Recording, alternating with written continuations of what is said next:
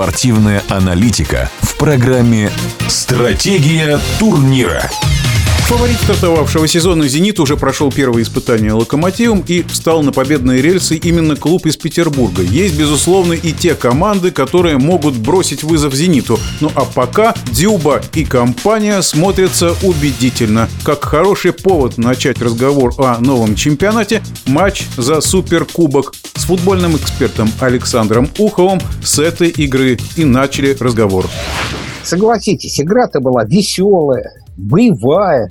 И смотрелась игра-то, понимаете? Конечно, если мы будем выходить на уровень Лиги Чемпионов и Лиги Европы, там немножко другие требования. Но, я думаю, болельщики получили удовольствие от игры. Ну и, кстати, скажем о том, что Смолов усилил во втором тайме атаку Локомотива. Она пошла более осмысленный, стали возникать моменты, и у него были две прекрасные возможности забить, но не сложилось. Вот, может быть, потому что он не забивает в таких ситуациях, у него не сложилось в Испании. Но, честно говоря, особых-то иллюзий ведь никто не питал. Я посмотрел на раскладки букмекерские. Вот могу сказать, что на победу «Зенита» 1-9-3 давали, а на победу «Лока» если кто не знает, 4-10. В два с лишним раза больше давали на победу Лока.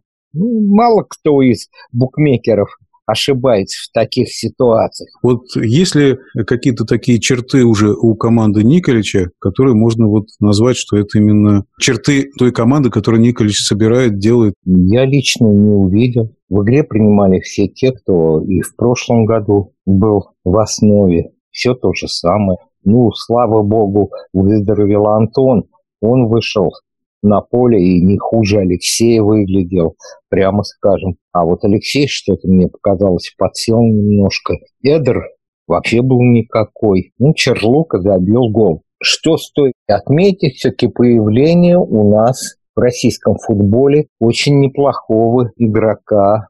Я имею в виду, конечно, Ловрена. Мне он понравился. Явно он не слабее Ивановича и быстро вписался в игру. Очень хорош Бариос. Ну и Дюба, ставший капитаном команды, первые полчаса был просто сильнейшим, наверное, в составе «Зенита». А во втором тайме подсел. Вот не знаю, с чем это связано. Ну, за Дзюбой будем внимательно наблюдать. Возвращаясь к «Локомотиву», мне кажется, что Николич пока себя ведет не как главный, как исполняющий обязанности скорее. Ну, кстати, к должностям, если в РПЛ было много интересного, Пряткин сказал, что за кресло не держится. Вообще там есть какие-то новости? Очень много интересного, а самое главное, было принято одно замечательное решение, что не больше двух игроков в аренду могут отдавать в один клуб, в один коллектив, в одну команду. И эти игроки, отданные в аренду, все без исключения в любой команде имеют право играть против той команды, откуда они пришли в аренду. И вот что интересно. Когда началось голосование, 11 клубов проголосовали за это решение и 5 против. И я думаю, ни у кого не составит труда угадать, кто были эти команды. Даю секунду на размышление, а теперь называю их. Кто был против? «Зенит», «Спартак», «Сочи», «Химки», «Уфа». Ну, кто бы сомневался. Ну, почему же, Александр Петрович, есть сомневающиеся, потому что изучают юридически, как сказал Пряткин, взаимодействие Химок и Спартака, но не изучают взаимодействие Сочи и Зенита. И э, надо добавить и Оренбурга, только Оренбург теперь в ФНЛ, а по 19 году. Ну, давайте посмотрим, сколько очков «Зенит» получил от этих двух команд. 12 очков. Все в шоколаде. Почему именно заострили вопрос на Химках и Спартаке? Ну, это понятно, потому что было объявлено, что 7-8 футболистов уйдут в аренду в Химки. Таким образом будут помогать и Химкам, и Гунько. Ну, после того, как вот это решение принято на РПЛ, я думаю, что э, этого уже не получится. Но это уже хорошо. А если о чемпионате в целом поговорить, «Зенит» «Локомотив» здесь расклад абсолютно очевидный. «Зенит» выиграл, как и предполагалось. Вот в чемпионате все то же самое будет?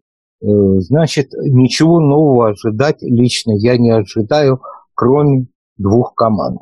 Я очень и очень надеюсь на то, что все-таки «Спартак» проявит все свое гладиаторство на поле, будет биться с первой по последнюю минуту и все-таки поднимется, ну, скажем так, в состав команд, претендующих на попадание в европейские кубки или Лигу чемпионов, или Лигу Европы. И вторая команда, на которую я возлагаю надежды, это, конечно, Рубин.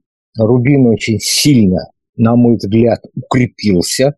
Пришли Деспотович и Шатов. Кварацхелия пока под вопросом, но если он останется, Кварацхелия, Деспотович, под ним Шатов, Макаров, это может быть очень интересный э, коллектив. Ну и плюс тренер Слуцкий.